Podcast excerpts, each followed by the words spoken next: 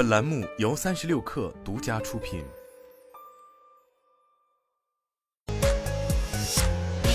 网络新商业领域全天最热消息，欢迎收听快讯不联播，我是金盛。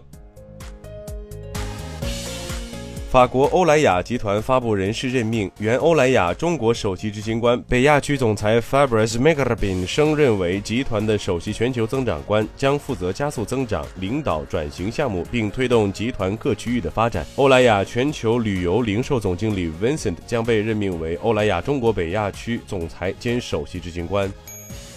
小红书福利社发布了致用户的一封信，是告别，更是开始。表示小红书将集中资源和力量，服务更多买手、主理人、商家和品牌在电商的发展。而福利社将于十月十六号停止商品售卖，十一月十六号正式关闭店铺。据了解，福利社是小红书于二零一四年底成立的自营店铺。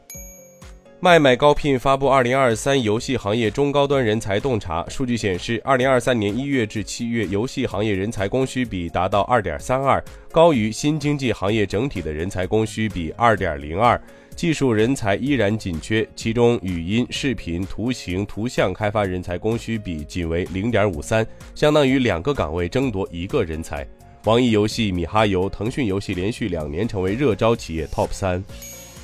Meta 旗下即时通信应用 WhatsApp 的首席执行官 Will Cathcart 在社交媒体平台发文，否认该公司正考虑在聊天界面对话列表中显示广告的报道。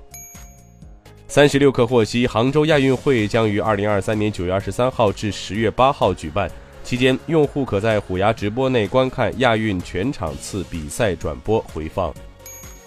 合肥市人民政府发布关于进一步优化房地产调控政策的通知，调整限购政策，在本市市区购买住房含二手住房的普通购房人不再审核购房资格。